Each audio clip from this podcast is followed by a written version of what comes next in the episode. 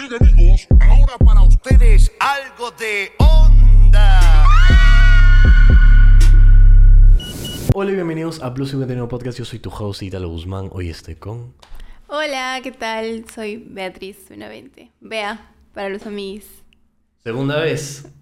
¿Cómo te Parte sientes? dos. ¿Cómo te sientes? Bien, recién ya voy una semana y unos días acá de viaje, que regresé de viaje, Claro. estuve tres meses en México. Llegué a comerme todo. Me contaste. De hecho, cuando conversamos la última vez, me contaste que ibas a ir. Claro, ¿verdad? en- en Una segunda enero, vez sí o sí. ajá. Ya. Bueno, ha pasado. Literalmente estás fresquita nomás de, de México. Sí. Así que hazme un update de todo lo que te ha pasado en México. O incluso desde la última vez que hemos grabado, porque ha pasado un sí. tiempo Incluso considerable. estaba con otro look, estaba con trenza. Ajá, ajá. Así que, cuenta. Hazme un Eh. update, no, no dejes ningún detalle afuera. Hazme un update. Ok, a ver, claro, ya no, vine en enero, hablé sobre mi vida, hice llorar a mi mamá porque se lo mostré. ¿De verdad? Sí, Damn. ¿Sobre Sí. ¿qué, qué parte igual? toda. Ah, O sea, más que toda la parte donde, claro, hablo de, de la familia, de cómo empezamos, cómo, cómo Claro. surgimos, cómo salimos adelante, los tres, los cuatro.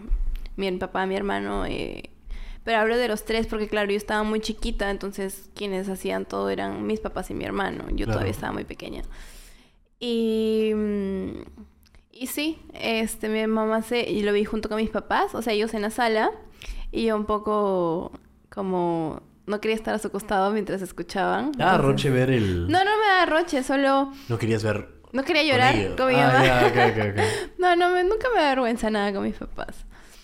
Desde el momento cero en que empecé con esto, nunca me han dado vergü- nunca me ha dado vergüenza hacer algo frente a ellos o enseñarles algo, no. Em, y pues ya mi hermano lo escuchó, pero solo, con Ya. creo que en, en su casa. Ya. Bueno, él vive abajo Ah. de mí. Eh, pero él siempre toma todo a la chacota, o sea, todo. Me pareció caga de risa. Ok. Es como puede estar sintiéndolo bien, pero no jamás en su vida se lo te lo va a mostrar. demostrar, Ay, sí. ok, ok. Sí. Em, pero sí, o sea, claro, ya, eso fue en enero, febrero ya preparándome para viajar, viajé en marzo, viajé fines de mes de marzo, 27, 28 de marzo. Y regresé hace una semana, fueron tres meses y semana y algo. ¿Cuánto había sido la primera vez?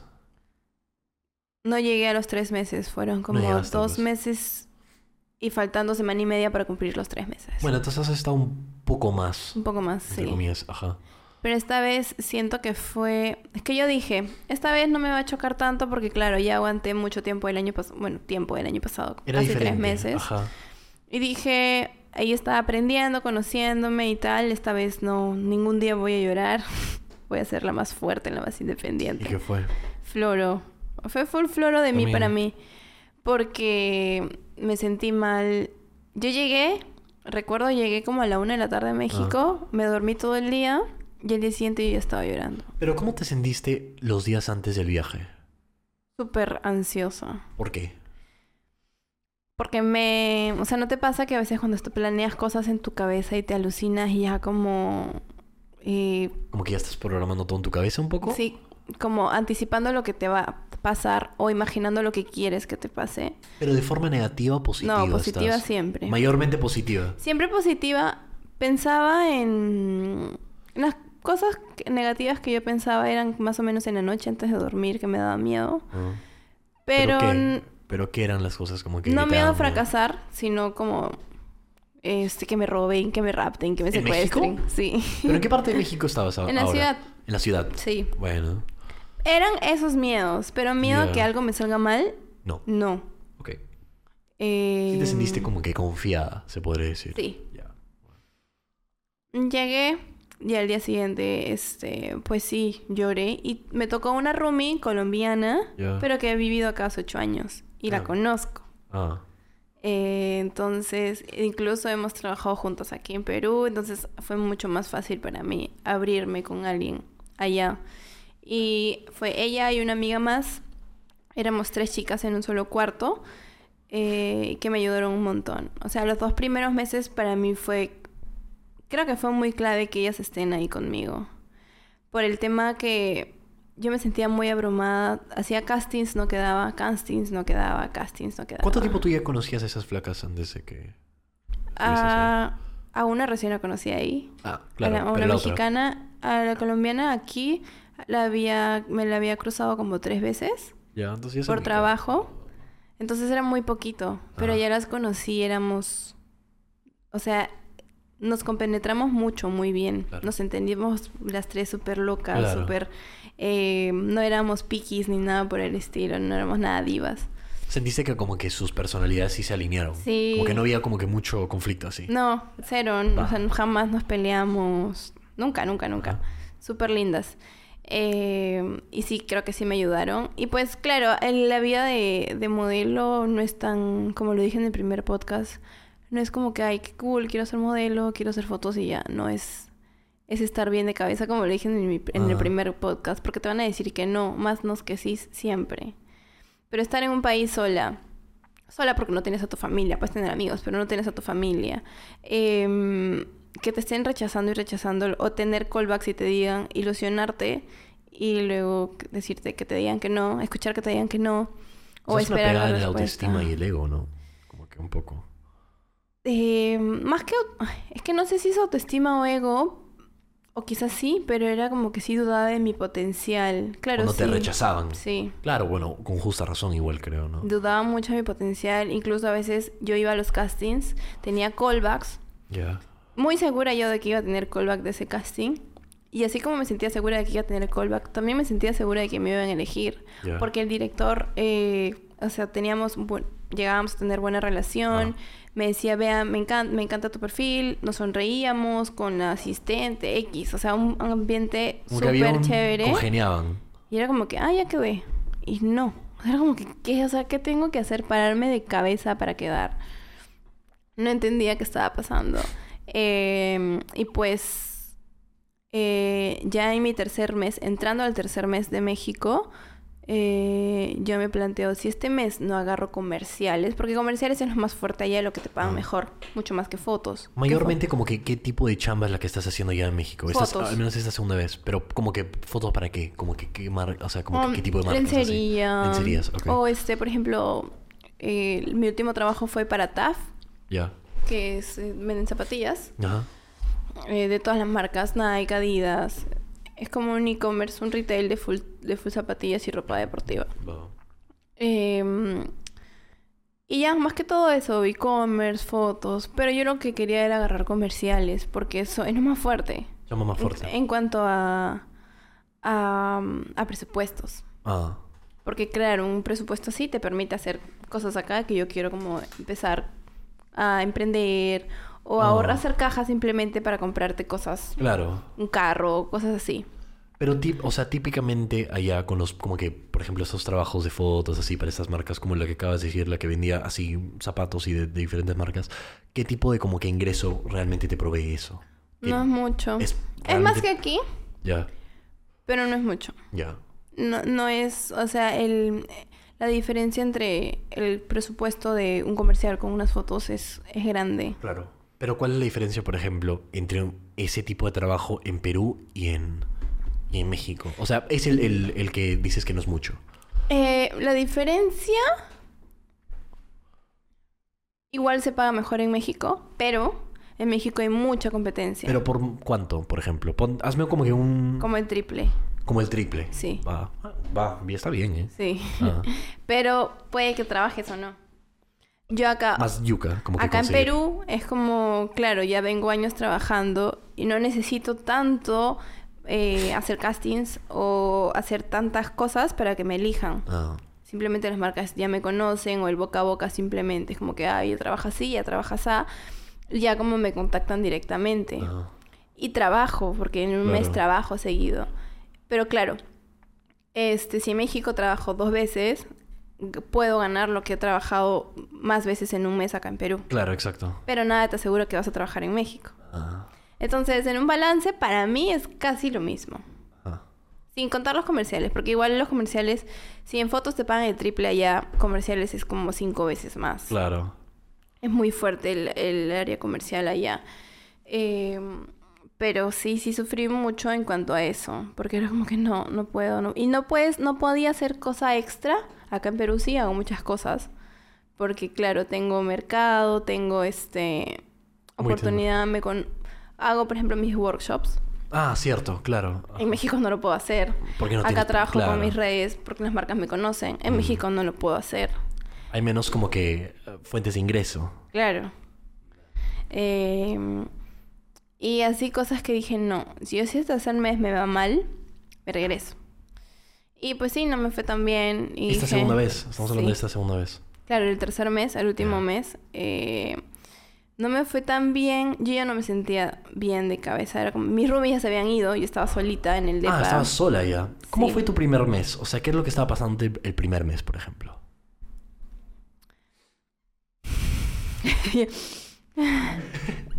El primer mes fue. Fue más tranqui emocionalmente para mí. Era como que todo. No, la- no lo estaba tomando a la ligera, pero fue como que yo era la más positiva y dije, en un mes siempre como te demoras normalmente en agarrar trabajos y así. ¿Por qué lloraste ese primer, o bueno, el día siguiente que dijiste? Porque extrañaba todo. Porque extrañabas, Extrañé al toque. todo, sí. Ya, te pasó el toque. Como que, ay, no, eh, tenía Ajá. mucho miedo. O sea, era como que en Lima yo estaba muy, sí, voy a ir a ganar, que no sé qué. Llegué a México y todo, todo ese positivismo se, se convirtió en miedo. Y solo me moría de miedo. ¿Pero qué se- a qué sientes que se debe? O sea, ¿qué, por ejemplo, qué cambio de mentalidad o qué Siento que yo causa estaba... eso? Que estando acá en Perú, antes de irme a México, no estaba todavía en la realidad. Estaba como en ¿Cómo estado así? de shock. ¿Cómo así? ¿Cómo súper así? positiva, viviendo en un mundo de fantasías de que me iba a ir súper bien en México. Llego a México y digo, ok, yo estoy acá. Ya. Y me puse a llorar. Como ya, yo estoy acá. Igual me pasó el año pasado. Porque, claro, el año pasado me acompañó mi mamá una semana. Sí. Y fue como que llegamos, yo nunca lloré, en el aeropuerto no lloré, nada, me despedí de mi flaco, de mis papás, de mi hermano, Ah. nunca lloré.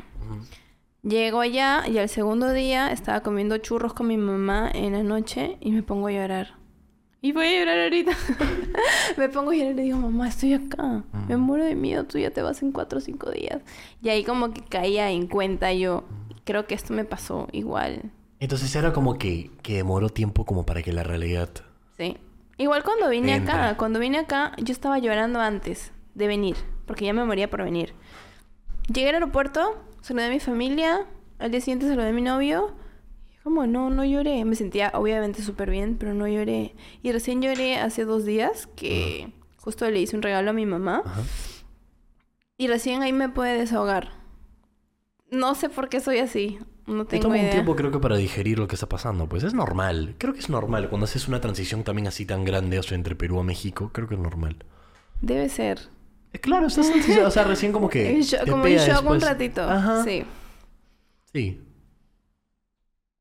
Ya llegué acá, pero esto previo a, a que yo llegué a, a Perú, yo ya estaba escribiendo a, Ah. a las agencias con las que trabajo acá, o marcas, y casas castineras. Yo estoy llegando, yo estoy llegando, mándeme castings. Porque, claro, yo llegué un viernes y lunes yo estaba trabajando. Pero y no he parado desde que he llegado. Estando en México, o sea, en ningún momento las cosas tú sentiste que estaban mejorando. Solo Sí, como llegó que... un momento en que dije, ¿y si me quedo seis meses? Seis meses. Damn, es como el... Ok. ya. Dije, ¿Y qué fue? "Ah, Sí. No, me decepcioné. Pero ¿qué es lo que pasó? O sea, ¿qué es lo Dejé que de está- trabajar. Pero ¿qué te hizo pensar, o sea, como que tener esa ilusión? Ah, que Estaba- estaba te- trabajando. Ok. ¿Y qué tipo de cosas te salían? Solo lo que me dijiste, Sí, los, los chiquitos. Pero en ningún momento como que hubo una oportunidad así grande. Hubo, claro, un callback muy grande. Ok.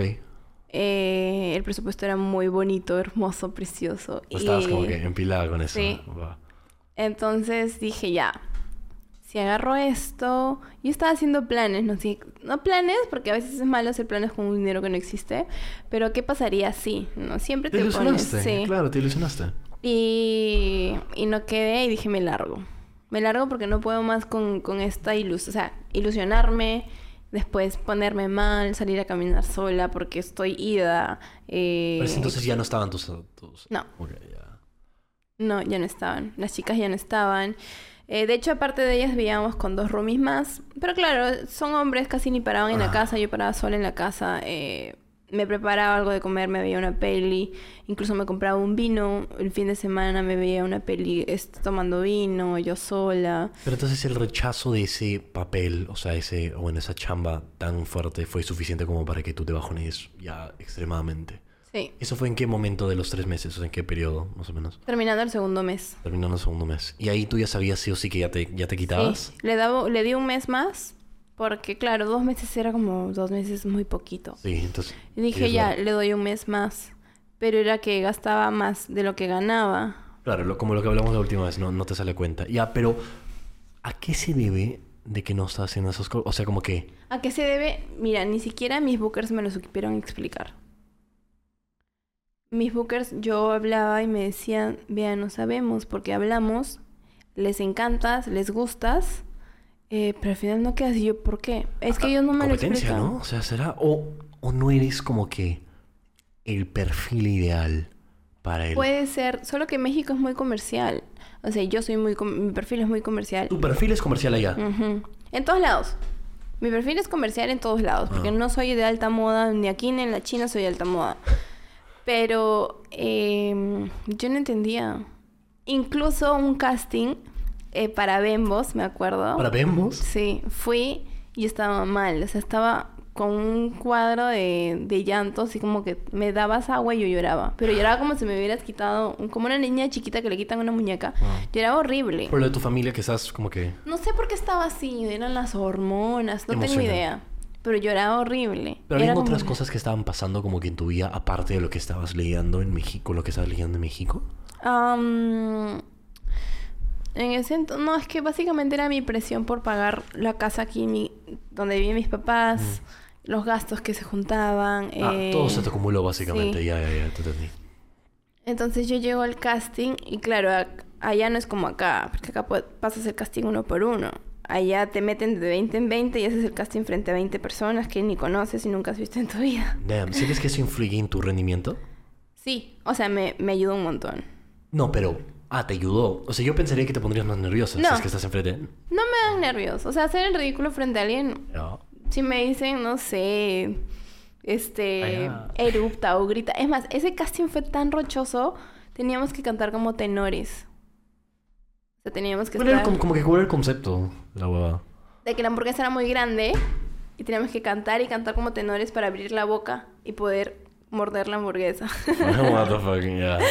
Este, entonces estás con tu teléfono, el casting era con tu teléfono y tenías que abrir la boca y cantar y mientras más abría esta app creo que te daba como premios para tener una hamburguesa, algo así. What the fuck, ya.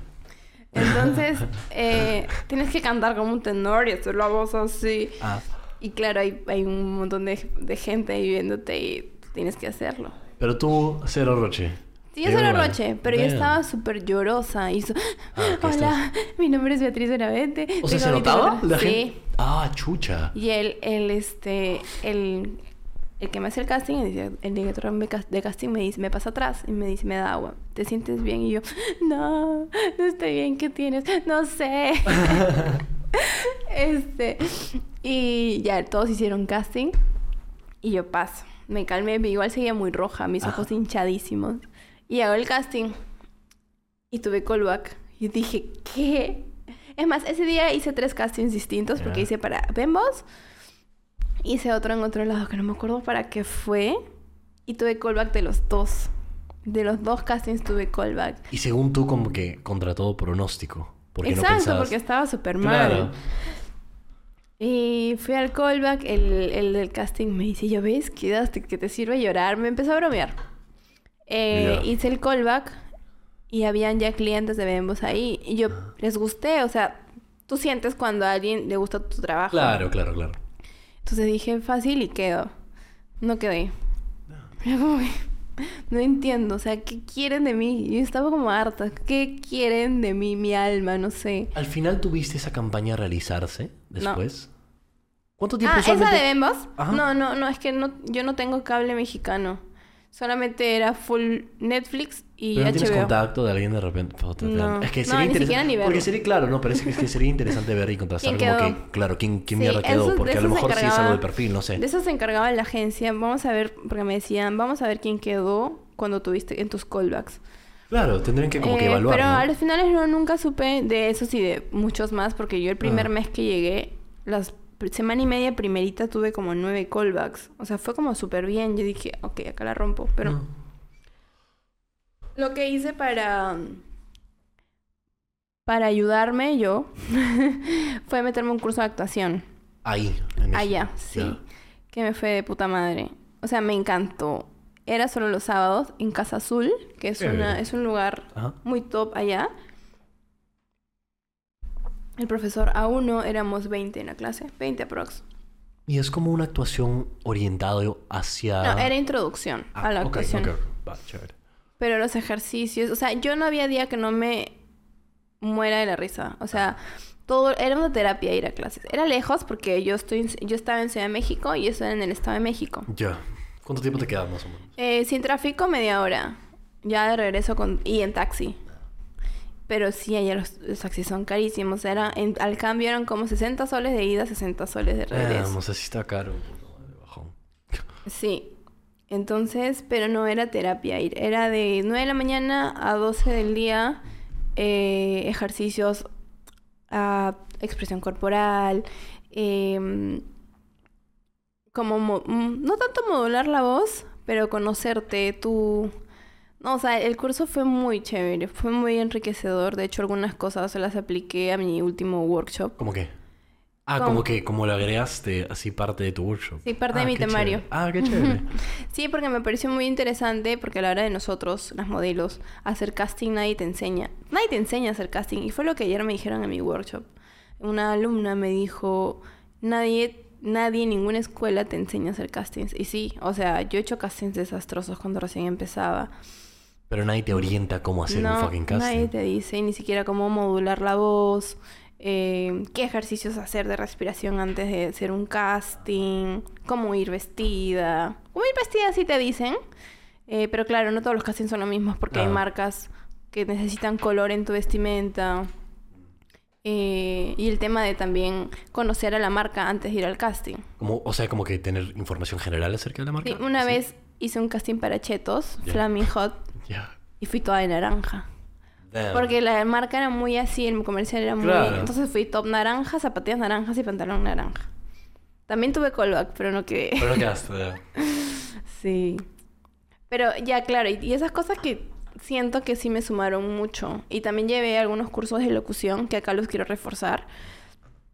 Eh, y que también los enseñé ayer en algo muy, muy, muy, este, a grosso modo, ayer en el, en el workshop. Em, pero...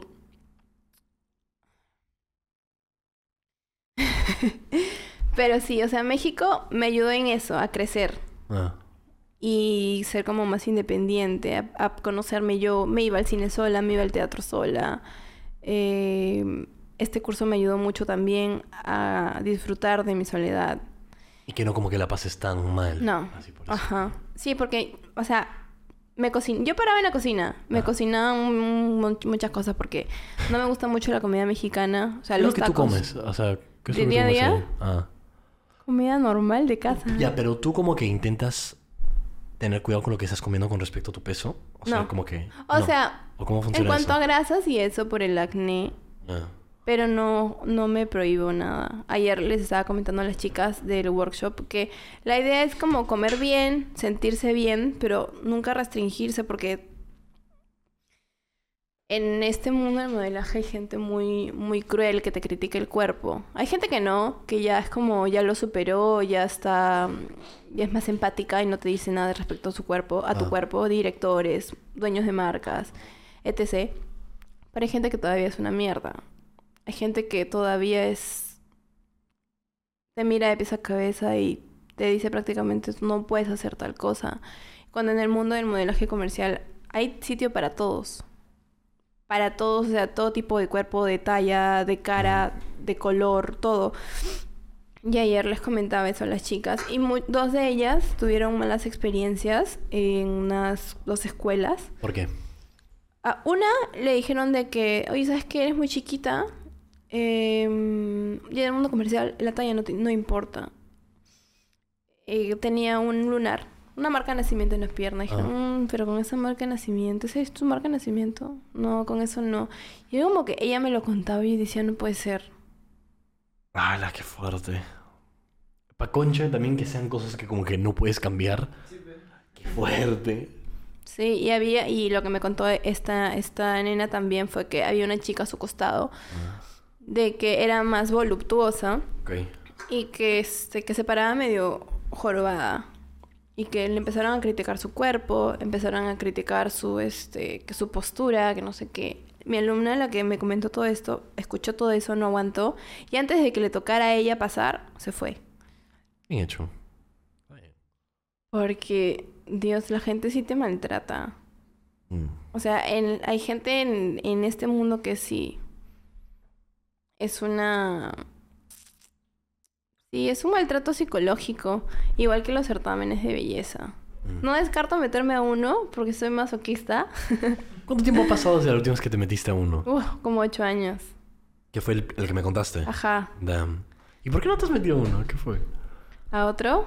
Porque es que necesitas estar como muy bien de cabeza. O sea, ser muy fuerte de cabeza. ¿Por qué? ¿Por qué? ¿Por qué? Porque ahí es donde también van a estar como que criticándote fuerte así con respecto a tus proporciones, Sí, así. Es que es un concurso. Para empezar es un concurso. Sí.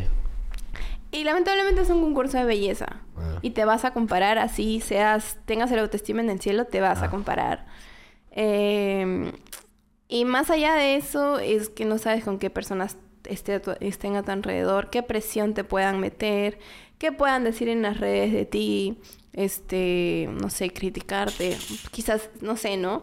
Eh, si pierdes, que está bien que pierda porque le faltaba esto, le faltaba esto, le faltaba esto. O si ganas, no, que está mal que gane porque no tenía esto, que ha comprado la corona, cosas Claro. así. Entonces, sí me voy a meter igual, pero no sé cuándo. Ya. Porque es, es una ventana, es una vitrina. Ajá. O sea, es un derecho de piso, creo yo. Mm. Que no está bien, no está bien pagarlo, pero... Pero es parte de- Sí, Como que ni modo. sí me gustaría, sí me lo he planteado. ¿Acá? Sí, ¿Hacerlo claro. acá? Sí, claro. No, o sea, yo meterme un certamen. Por eso, Ajá. hacerlo acá. Sí. No me podría ir a otro lado porque tendría que ser en Perú primero. Ah, claro. uh, uh, uh, ya. Sí, aquí eh, pues sería, no sé, Miss Perú o, o hay otros certámenes más en Miss Grand. Sinceramente no sé para Ah. qué perfil soy porque hace mucho que no estoy metida en el mundo de las Misses Ah. porque me parece un mundo muy parametrado, muy estereotipado. Pero acá estoy rajando, igual me vas a ver. Mm. ¿Cuándo como que te planeas hacer eso? Yo tengo 24. Quizás cuando tenga 25 o 26. Ok. ¿Sientes que vas a como que tomarte un tiempo para genuinamente prepararte psicológicamente para esa mierda? Para todo lo que ¿Pero qué involucra eso para ti? Primero, saber que no voy a tener vida. Porque claro, en un certamen te llaman y, ¿sabes qué? Fotos acá, la, la, la actividad social acá, las clases acá, el evento aquí. Así es un certamen. Ya, joda. Sí, cuando yo estuve más chiquita, eran cuatro meses que yo me pasaba, yo vivía en comas. Sí. Entonces me la Notas. pasaba Miraflores, Surco, San Ah. Miguel, Miraflores, Surco, San Miguel. Y llegaba a mi casa súper tarde con un montón Ah. de cosas. Cuatro meses así. O sea, mi primer ciclo en la universidad. Yo supongo que ahora es lo mismo. Va a ser, sería lo mismo. Bueno, supongo que te enterarás después. Bueno, volviendo al tema de México. ¿Cuál sientes que fue la mayor diferencia entre tu primera estadía y esta? Porque algo tendría que haber cambiado, ¿me entiendes? Porque yo recuerdo que cuando tú y yo estamos hablando la última vez, como que me decías, esta vez va a ser diferente, ta, ta, ta, ta, ta. Manejar mejor mis gastos. Lo hiciste mejor. Yo, o sea, sí, era una maniática. Eh, o sea, yo de verdad no entiendo cómo la gente tiene tantos hijos ahora. Porque yo en una semana, de verdad, en una semana de que hacía compras para la casa y decía, yo no podría tener una familia ahorita, no hay forma. Como que, ¿qué? Pero sí, yo me hacía mi menú de la semana. En base a eso me compraba la comida. Los domingos me cocinaba para toda la... O sea, aderezaba pollo, carne, cerdo para tenerlos ahí en la refri aderezados. Y me hacía arroz, este, garbanzos, lentejas eh, y los iba mezclando en la semana. Eso hacía y no gastaba... O sea, gastaba en comprar los insumos, pero no gastaba en comida en la calle. Aparte que la comida en la calle no me gustaba ahí. Exacto. Entonces eso ayuda. Sí, porque acá en Perú, Dios mío. Ah, Y este, los taxis, los taxis son carísimos. O sea, tú, como creo que lo mencioné en el sí, anterior me podcast, contaste eso la primera vez. me la pasaba caminando. Igual acá. Camino y camino. A veces me demoraba una hora, 45 minutos en Ah. llegar a... 45 minutos o una hora en llegar a un casting. Me salía en el Maps 45 minutos caminando. Ok, vamos caminando. Ajá. Me llevaba mis zapatillas de caminar, que tienen las de gimnasio. Y ya, estando ya cerca, me ponía los botines o tacos o un zapato presentable para casting. Y de regreso igual. Y ahí me ahorraba, claro, como 60 soles. Porque los taxis allá son caros. Por ejemplo, no sé, por decirte, Jesús María Miraflores te cobran 45 soles. Aprox. Sí. Es caro. Es caro. Entonces caminaba. En eso ahorraba. En, en cocinar ahorraba. Y. Eso. O sea, ahorrar, organizar mejor mis tiempos. Porque, claro, ya me tomaba. No faltaba en los días al gimnasio. Ah. Mi proteína era muy disciplinada. Eh, no había día en que mi cama no esté hecha. O sea, mi cama. Hacía mi cama. Literalmente. Y, y esa costumbre. Antes de eso no la tenía. Era como que, ah, mi cama. Entonces sientes que mayormente en esta segunda experiencia has estado en general simplemente mucho más organizada. más organizada, mejor. Yo me podía sentir mal, llorar, Ah. pero yo no llamaba a nadie. Ah, esta vez no llamabas a nadie. No. Incluso mi mamá me hacía videollamada todos los días, Ya. como 7, 8 en la noche, Pero no le a la hora que que estaba mal. cenando. Los días que yo me sentía pésima, decía, ma, estoy cansada hoy día, ya mañana te llamo temprano. Y así. Y era como que yo era la más. Lo que pasa es que yo siento que mis papás aún me creen una bebé, o sea, su niñita. Todavía. Y es lo que dice mi hermano, ¿no? Ah. Eh, entonces, claro, yo nunca quería demostrarles que me sentía que llora. No lloraba todos los días, Ajá. pero interdiario sí. Porque es que eres muy fuerte. era un Pero qué loco que sea con tanta frecuencia realmente. Es más, llegaba un momento en que yo estaba tan sensible, se me juntaba, no sé, los días que, que estoy por este por menstruar días antes o días después, que yo veía a un señor barrer en la calle y me daba pena verlo barrer y lloraba. Pero sen- se juntaba sensible. todo. Claro, claro, claro. O sea, era eso, las hormonas, más estar sola. El Día de la Madre fue Ah, horrible, porque nunca yo había pasado un día, un día de la Madre fuera. Este, el día de, de- eh, perdón, este, el Día del Padre también lo pasé lejos. Y el cumpleaños de mi papá también lo pasé lejos.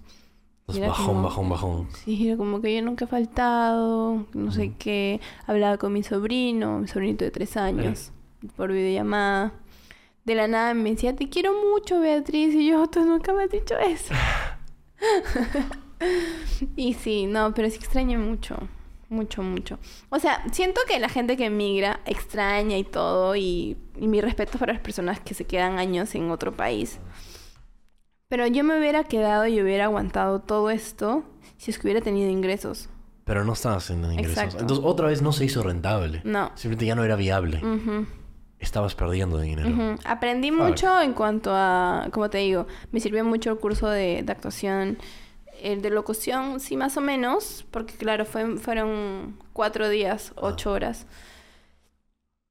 Y mm, los castings, la, el, el tema del rechazo, que bueno, fue, fue una vez más que no, no Ah. lo tengo mucho aquí. Acá sí hay rechazo, Claro. pero no es tanto. Sí me ayudó bastante. Me ayudó un montón como, como modelo, porque eso te, te hace como... Te, hace, te hace tener cancha de alguna forma, si no te Claro. acepten. Porque era tantos castings, de verdad, no sé, o sea, no los podría contar. Mm. Son demasiados. Y la cantidad de gente que se presenta también. O sea, yo he llegado a castings, soy la número, no sé, 180, Ah. 190. Es un culo de gente. What the fuck. Y son tres días de casting, cuatro días de casting. Ah, la mierda. Es como, damn. Claro, y ya para mí, mi consuelo era, ok, tuve callback de tanta gente. Era como mi consuelo. Claro. Pero no era igual, porque yo quería quedar. Claro, si no te todo el eligen, mundo, ¿no? pero igual la sube si, si es que entre tantas personas, por ejemplo, no sé, ponte entre 200 personas te hayan hecho el callback a ti, sí, debes subirla. Mm. Claro. No, y a veces hacen como 200 personas por día y son tres días de casting. Sí. Es que hay mucha gente allá. Claro. Igual siento que México, eh, yo soy muy como agradecida con las cosas. Ajá. Así. Entonces yo, cuando llegué, primero me fui a la... Yo vivo en una avenida que se llama Reforma. Ajá. Vivía en una avenida que se llama Reforma y ahí está el Ángel de la Independencia. Ah. Entonces yo me senté y dije, ¿sabes qué? Ya llegué. Ajá. Hablándole a México. ya llegué, espero que me cuides, espero que este, que me, que, que hagas que me vaya bien y que no me pase nada. Mm. Yo me voy a portar bien contigo, le decía, hablándole a Ciudad de México. Igual fui a la basílica y le dije a la Virgen ¿no? que me cuide. Yo no soy tan devota de... O sea, no soy tan cristiana ni tanto. Pero no la basílica a mí me parece... O sea, una energía increíble ahí en la basílica. Me encanta. Entonces fui donde la Virgen y dije, ya ves, ya volví. le dije, ya ves, ya volví. Eh, espero que me cuides igual le hablé a la Virgen. Como Mm. si fuera mi causa. Es que te ayudó, realmente, Do. La Virgen me cuidó mucho. O sea, siento Mm. que. Este. Bueno, después te cuento eso. Eh, y cuando me fui, igual. Me fui a la basílica a Ajá. despedirme, gracias por cuidarme. Y me fui de nuevo a la placita a sentarme. Y ¿sabes qué? Gracias, México, por todo. Gracias por regalarme una vista tan bonita todos los días del gimnasio a mi casa. todo. Es como. Siento que dejar eso me hace bien.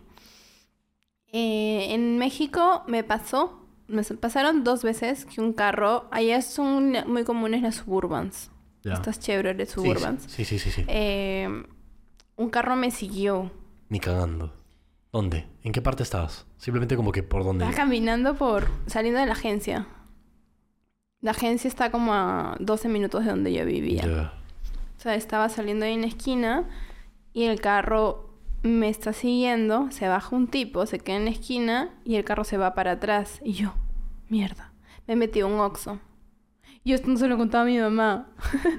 Ahora vas a saber. Este, se me metí al oxo y ahí esperar, esperar. Y el tipo ahí iba y venía. Iba ¿Te y estaba venía, esperando? Iba y venía. Me moría de miedo. Pero para esto mis roomies... Sí, pero todo esto yo no tenía tanta confianza con ellas. Recién había llegado. Mm. Mm, Pero le mandé la ubicación a una. O no me acuerdo si a ella les mandé o solo llamé a mi flaco. Ah. No me acuerdo muy bien.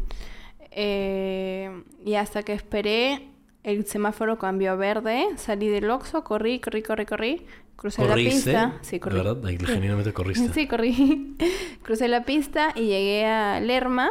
O sea, es una, una avenida que está cerca de mi gimnasio. Y yo tengo la costumbre de siempre saludar. Hola, ¿qué tal? Ah, como hay bastantes restaurantes, hay bastantes este, azafatas y mozos afuera.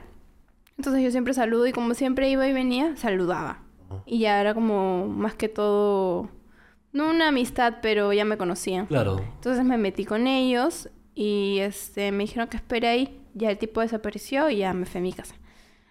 Esa fue la primera Esa vez. fue, la segunda vez fue también una suburban, What the fuck? eh, pero el tipo se quedó dentro del carro. Y me Ah. sonreía dentro del carro, pero era como una sonrisa, parecía el demonio que me estaba sonriendo. Yo me sobreparé, me lo miré y mientras lo miraba apuntaba su placa. Y llamé a Franco, llamé a mi flaco. Y la ella tenía confianza con, mi, con mis roomies y le mandé mi ubicación. Y mi roomie ya me estaba esperando en la puerta. Y la tercera vez fue que me estaba yendo... ¿Tercera vez? What the fuck? Dijiste dos veces. ¿Qué fue? ¿Qué Dije dos, bueno, Sí, tres. ¿qué chucha fue? Yo estaba viendo un casting y un carro, este... Para eso yo soy muy enferma con eso porque miro a todos lados. Ah. Y el carro yo lo estaba viendo de atrás que avanzaba despacito. Entonces yo paso por una tienda y el carro se cuadra delante mío y se bajan dos tipos. Y los tipos eran... ¿Has visto Búsqueda Implacable? No. ¿Cómo? Búsqueda Implacable, la película de No, no, no. Liam Neeson. Bueno, Ah, son- que, que secuestran a su hija. Sí, sí, sí lo he visto, sí lo he visto. Ya. Es que no vi que por el nombre Cuando ella, eh, cuando este Liam Neeson habla con los secuestradores, que son, no sé, turcos, Ya. no sé de dónde son. Así, en- así eran. Ah. Estos dos tipos así eran. Ya. Te lo juro, o sea, tenían una pinta de que me van a secuestrar De que y me van a, y me van a llevar a, no sé, a Rusia a prostituirme. Ya. yo como, yo petrificada ¿Eso por dónde dentro. fue? ¿En dónde estabas? Yo estaba, ya estaba en otro barrio. O sea, ¿Por no qué era cerca mío. tanto? O sea, ¿qué? ¿Es súper común? ¿Le ha pasado a otra gente que ha estado ahí? O sea, ¿te han contado? Sí. Una Ah. vez una, una, una, una chica llegó llorando que un tipo la estaba siguiendo. Fuck. Es, es muy común allá. Sí. Y Asumo que hay como que simplemente tráfico de personas, literalmente. Sí. O sea, como que sexo. Es muy fuerte, es muy fuerte. Entonces los tipos se bajan y hablaban un inglés muy masticado. O sea, de verdad parecían... Sí, que eran turcos o algo, porque su inglés era muy, muy turco. y me hablan y me dicen, este, hola, ¿cómo estás? ¿Cómo te llamas? Y yo, ¿En inglés? Sí. ¿Cómo estás? ¿Cómo ¿Se te acercaron? Sí, se me acercaron. Pero, ¿no te, te- ¿Qué? ¿Te quedaste como que congelado? ¿Qué, qué- No, es ¿pero que lo dónde está? que... Yo estaba cerca de una tienda, por dentro me moría de miedo, pero por fuera como que, hola, sí, ¿qué quieres? Ajá. Hola, sí, este, no le dije mi nombre. Le dije, no te puedo decir mi nombre. ¿Y tienes redes sociales? No, no tengo ¿Le redes dijiste sociales. eso? ¿No te puedo decir mi nombre? Sí. Le dije, no tengo redes sociales. No, y WhatsApp, Instagram, no lo tengo. Le digo, porque mi novio se molesta. Le dije, Ah. así. mi novio es así, este... Mi novio no me deja tener redes sociales, le dije. Ah, ¿y no quieres ir a tomar un café? No, le digo, tengo que ir a trabajar. Pero yo mientras hablaba, avanzaba. Ah, ya, O sea, hablaba Te y estás haciendo, caminaba. ajá, te estás haciendo, sí. Y ellos atrás, caminando y de puta madre. Y el casting estaba ahí nomás, o sea... ¿Pero eran no dos que te estaban siguiendo? O sea, un pata te estaba haciendo conversación Dos. y el otro... El otro era su amigo que no, no me What estaba hablando. fuck? El otro parecía más como, este, de la India. Sí, el otro parecía más de la India. qué joda. Sí, y yo llegué al casting y como que uf, se me bajó la presión, este, me compré un caramelito y di el casting y salí y ya no había nadie. Igual tenía que caminar como media hora. Ah, la. Esas fueron las tres veces que sí como... Y claro, por eso le agradecí a la ciudad por cuidarme y a la Virgen también por cuidarme. ¿Tu mamá no sabe ninguno de esos casos? La última sí. La última sí. Pero es que los yo, le- otros dos. yo le conté la última. Me dijo, ay, no, o sea, casi se le sale el alma por el teléfono. Por eso es que no le cuento. No, no, ya se enteró ya. literal. Y, ah, en Chapultepec hay un... Es un bosque, Chapultepec. Yo a veces voy a caminar ahí. Entonces ahí venden como correas para niños. O sea, correa para que el papá tenga como un perrito. What? What the fuck? Esa, ¿Para esa qué? weá siempre me... Ajá, el niño lo amarras acá o, o a Esa la siempre me ha causado ruido, la verdad. No tendría a mi hijo como un perro. Personalmente, o sea... Y el papá se lo amarra o a la mano o al, o al torso. Y yo nunca había visto eso. Y estaba súper barato y dije, puta, qué gracioso que tengan esto. Ah, es que acá se roban niños. Digo, ah, ¡Ah! ya. ya. Ah, ya. Casual. Sí, te jodí. Ah, ah, claro. Ah, ya. Sí. Es que sí. Depende de que, o sea, en qué parte estás, pero sí, claro. O sea, obviamente. Es Muy que, aparte de es que. que en, en todos lados hay eso. De hecho, en los estados más como... Donde están los cárteles y eso es más Por eso, fuerte. o sea, obviamente es mafia. Pero en Ciudad de México sí, incluso los taxistas mismos me... Siempre me, me- gracias a Dios me tocaron buenos taxistas. Y me decían de que tenga mucho cuidado, Ah, que siempre manden mi ubicación. De hecho, me tocó un, un, este... Un taxista ex policía que había estado... Sí, 12 años en la policía y me dijo, hija, yo me salí.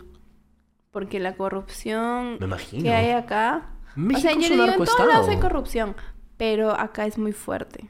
Obvio, no, es que México es un narcoestado. O sea, genuinamente es un Incluso, incluso me contó de que este él rescató, o sea, estaba en una patrulla y en la camioneta delante estaba una persona secuestrada. What the fuck? Sí. Damn, la historia está interesante. What the fuck? Bueno, el punto es que me dice de que baja con su compañero a rescatar a la persona eh, secuestrada y los tipos, los piloto, piloto y copiloto sacan arma. Ajá. ¿Quieres que, ¿Quieres que guarde eso? No iba a doblar. Venga, pásame. ya, métele. Sacan un arma y el, el señor, el taxista que era policía, dicen, arma, arma, arma. Salen más gente, más policías y rescatan que era un colombiano el que estaban secuestrando. Chucha. Pedían no sé cuántos millones de pesos por él. Pero ¿quién habrá sido como para estar pidiendo? Yo creo que era un ajuste de cuentas. O sea, que el colombiano también era. Bueno, creo no, sí era, porque al final fue lo que me dijo el policía. Y el, el eran como 200 millones de pesos. Entonces, eh, cuando ya llegan a la comisaría y todo, había una bolsa con 200 millones de pesos. Ah, chucha. Y el colombiano le dice, ¿saben qué? Mi vida no vale esto. Repártelo tú entre tus compañeros, porque mi vida no vale esto. Y se fue con su esposa, se fue del país con su esposa y se repartieron el dinero. En dólares, a ver, búscalo, busca la conversión. Aprox. Multiplica 200 millones por 20. A ver, Perdón, igual- entre 20. Entre No, 20, no, ya sí, pero claro. No, sí, claro, claro, claro. Entre 20. 200 millones de pesos mexicanos. En dólares. A ver. Ah, en dólares, no sé, entonces, esa es la conversión en pesos. No, en dólares. En dólares, pues. Porque 5 pesos es un sol. ¿Dólares? 20 creo. ¿20 millones? No, 20 pesos es un dólar. Ah, 20 pesos es un dólar. O sea, 200 millones son.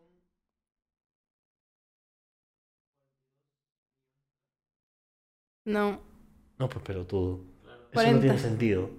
Si 5 si cinco pesos son un sol, cholo, ¿qué sentido? Oye, pero pongo 200 millones. Ah, no, espérate, no, sí tiene sentido. Sí, Claro, porque 42 uno... millones. No, no, sí tiene sentido, tienes toda la razón. Yo soy el, el 42 baboso. millones. cua- En sí. do- Ya, pero en dólares cuánto es. ¿En dólares cuánto es? Si en soles son 42 No, no, yo millones, saber cuánto es. En dólares son como 10, ¿no? 12 millones. ¿Cuánto dijiste?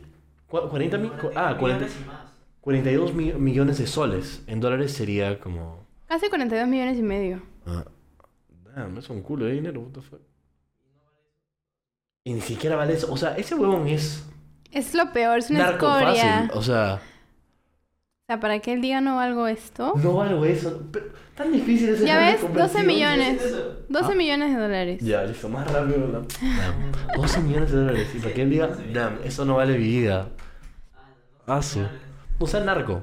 Narco, dale. Oh, hubiera un dale. de cuentas. O sea, Ah, fácil, mierda, el colombiano había matado a alguien de su, de su banda. Ah. Sí, Pero al final. se- ese fue. Ah, o sea, el policía no, no aguantó tanta corrupción, tanta cosa Ah. sucia, pues porque trata de personas todo el tiempo. Claro, claro, claro. Y por eso yo fui muy agradecida. Ah. Porque no me pasó nada Me nunca. joda igual, o sea. Para tener cuidado, literalmente. Nunca, nunca me pasó nada, No. ni a mí ni a mis amigos. Sí. ¿Cómo sientes que afectó este último viaje en tu carrera o tu perspectiva como que con respecto a tu trabajo? No me afectó. ¿No le afectó? No. ¿Sientes que no has, o sea, como que no ha cambiado nada tu perspectiva? Yo pensé más bien, o sea, yo dije, ya fue mi trabajo en Perú porque la, puta, se van a olvidar de mí. Eran solo tres meses, pero en tres meses en el mundo de, de la publicidad es bastante porque Pero ya puede llegar a marcado alguien. bastante presencia ya de años. Ya. Sí. Entonces, como que... No, pero sí me da miedo. Pero siento que no, es como que simplemente me di cuenta de que nos, o quizás por ahora, no soy para México. Pero yo llegué acá, como te digo, trabajé desde el- a los dos días de que llegué. Eh, me va bien. De hecho, en México estuve preparando algunas cosas con una amiga que es diseñadora, que me está asesorando. Ah, Entonces, lo único que me hizo ver México es que puedo ser capaz de otras cosas o de aguantar muchas cosas. claro. Que ya no pienso aguantar. Entonces, como que ya no tienes en tu mente regresar a México. Por, Por ahora no, a no ser que sea como una propuesta muy fija. Claro. Pero Ajá. por ahora no, Ah. Ok. no lo creo. Mm. Quiero hacer cosas aquí. Ajá.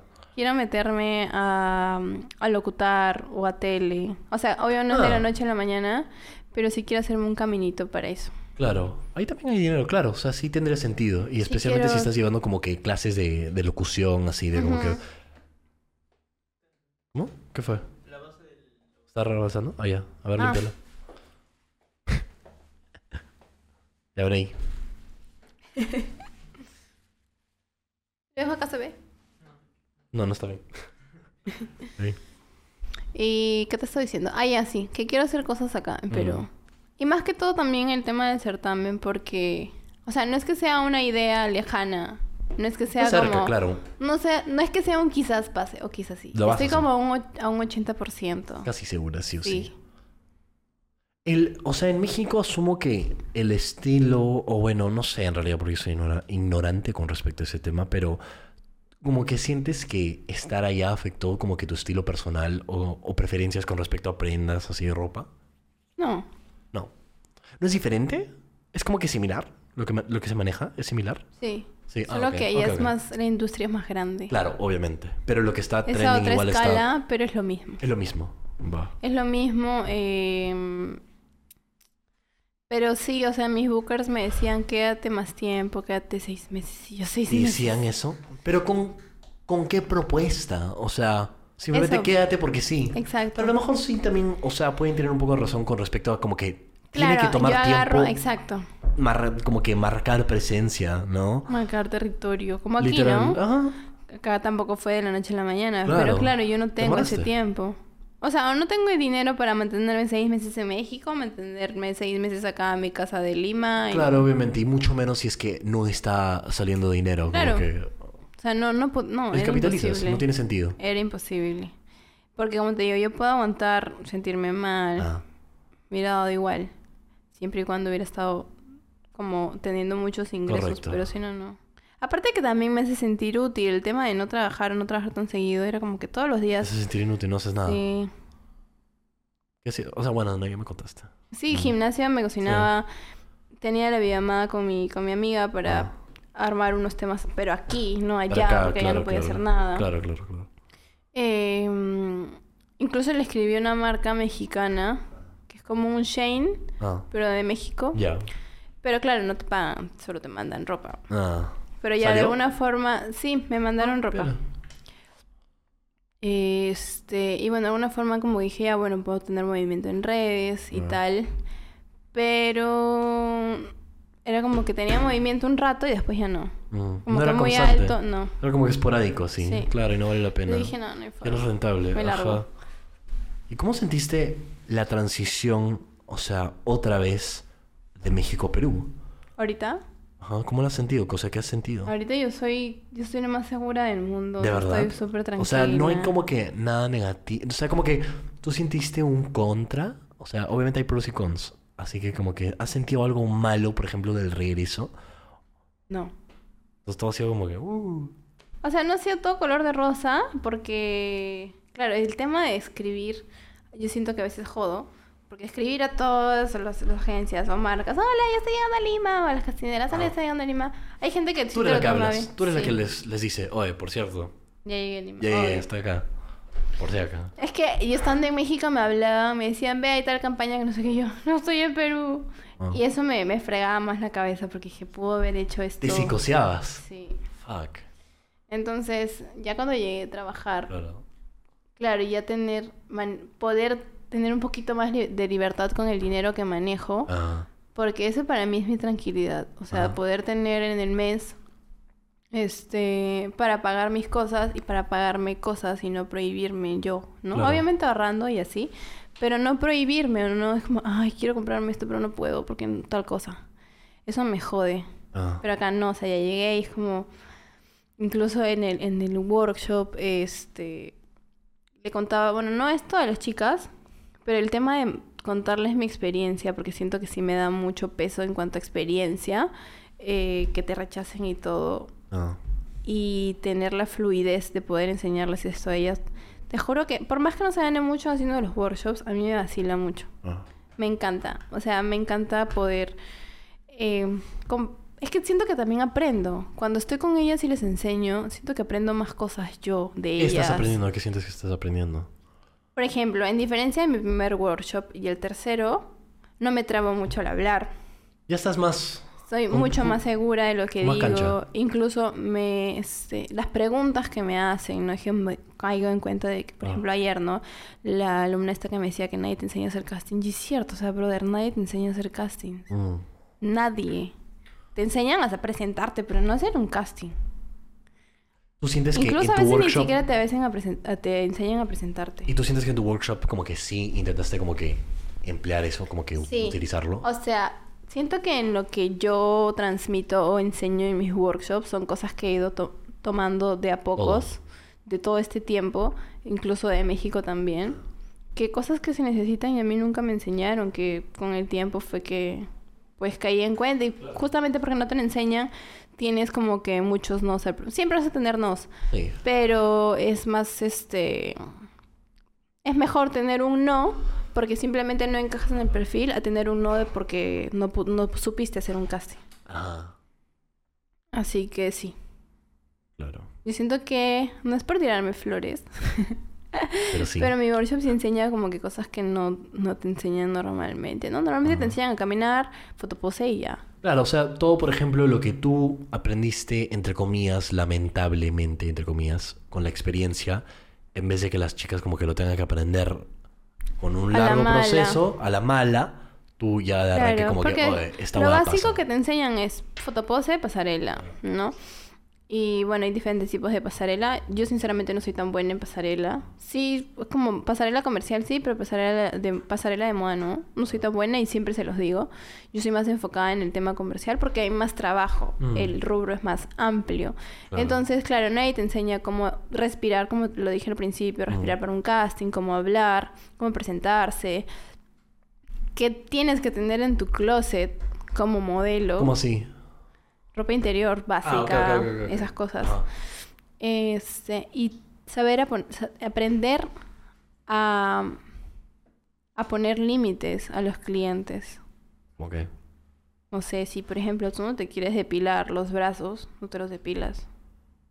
Ellos ¿Algunos se lo pierden. ¿Algunos te Sí, piden? te piden. Yo ja- jamás en mi vida me he depilado los brazos. Y cuando no lo haces, como que marcas dicen, ah, no, chao. ¿O qué mierda? Su problema. O sea, no, no soy la diva de que no, yo no me voy a depilar. No, no, no soy una espesa, Ah. pero es como que no. O sea, no, no, no, no lo O con mi cabello también.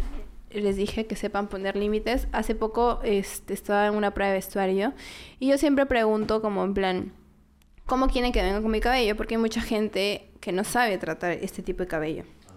Pueden maquillar hermoso, pero no te saben maquillar, este, Ah. peinar. Quieren que venga con cabello mojado, definido. Se va a caer de nuevo.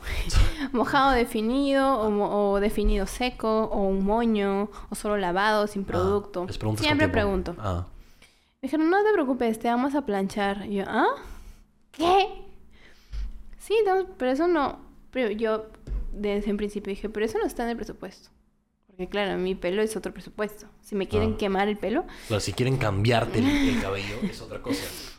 Me dijeron, no, pero no te preocupes, solo te lo vamos a estirar y hacer ondas. O sea, me lo vas a quemar, le dije. Ah, Este, y me dijeron, no, pero te queremos hacer esto. Y me muestran una foto y era una chica con ondas. O sea, la hacía con ondas. ya. Y yo le dije, Así, literalmente quemártelo. Sí. Y yo le dije, mira, para que me hagan esto me tienes que cepillar. Después de esto me tienes que pasar la plancha y luego la tenaza. O sea, sí me lo van a quemar, le digo. Y sinceramente, a mí no me importa tanto el presupuesto, simplemente pienso y creo que mi cabello no es negociable porque es mi herramienta de trabajo. Entonces yo le dije, este, el, el tema, el, el, el, ¿cómo se llama? El tiempo que yo demore en recuperar mi pelo, porque claro, se Te lo voy plancha a cobrar.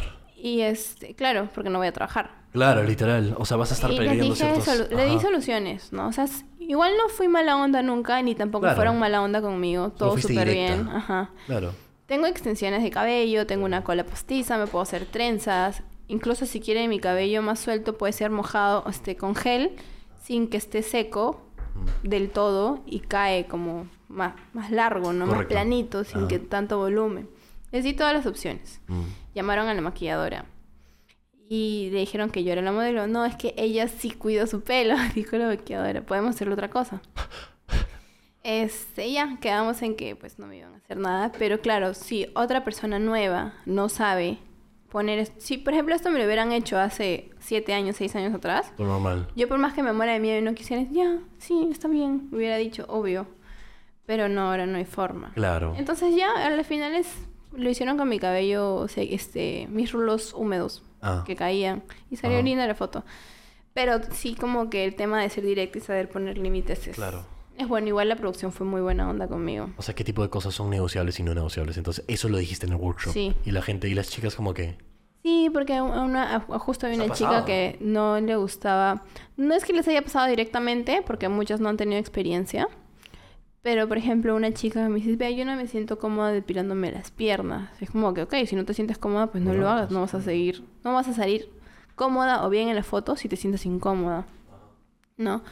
Eh, y cosas así con... O, por ejemplo, también les hablé mucho de colaborar con fotógrafos. O hay fotógrafos que dicen, hay que colaborar, pero hay que hacer desnudos. Y es como... What the mm, fuck? Sí. Entonces, este... Básicamente esas cositas. Que sí, a mí nunca me lo han dicho. Ajá. Igual no he estado en academias, por así decirlo. Pero las veces que me he tenido la oportunidad de estar en una clase o en un curso eh, presente, no, No te, no te lo han enseñado. no, ni siquiera mis alumnas que me lo han comentado, no. Ah. Solamente es como, si eres modelo tienes que aprender a posar. Ah. Obviamente les enseño a posar y poses, ¿no? Obvio. pero se enfocan en eso y ya. Ajá. No veo, no he visto, a no ser que me esté equivocando. Pero has hablado con gente y te han dicho como que esa Sí. weá no me han enseñado literalmente. Ujú. Ya, pues entonces sí, nos enseña. Sí. O al menos no de, de forma no tan común. O como hay agencias, ¿no? Que también se quieren pasar de vivos, que te quieren cobrar por, no sé, 500 lucas por tus Polaroids y un video.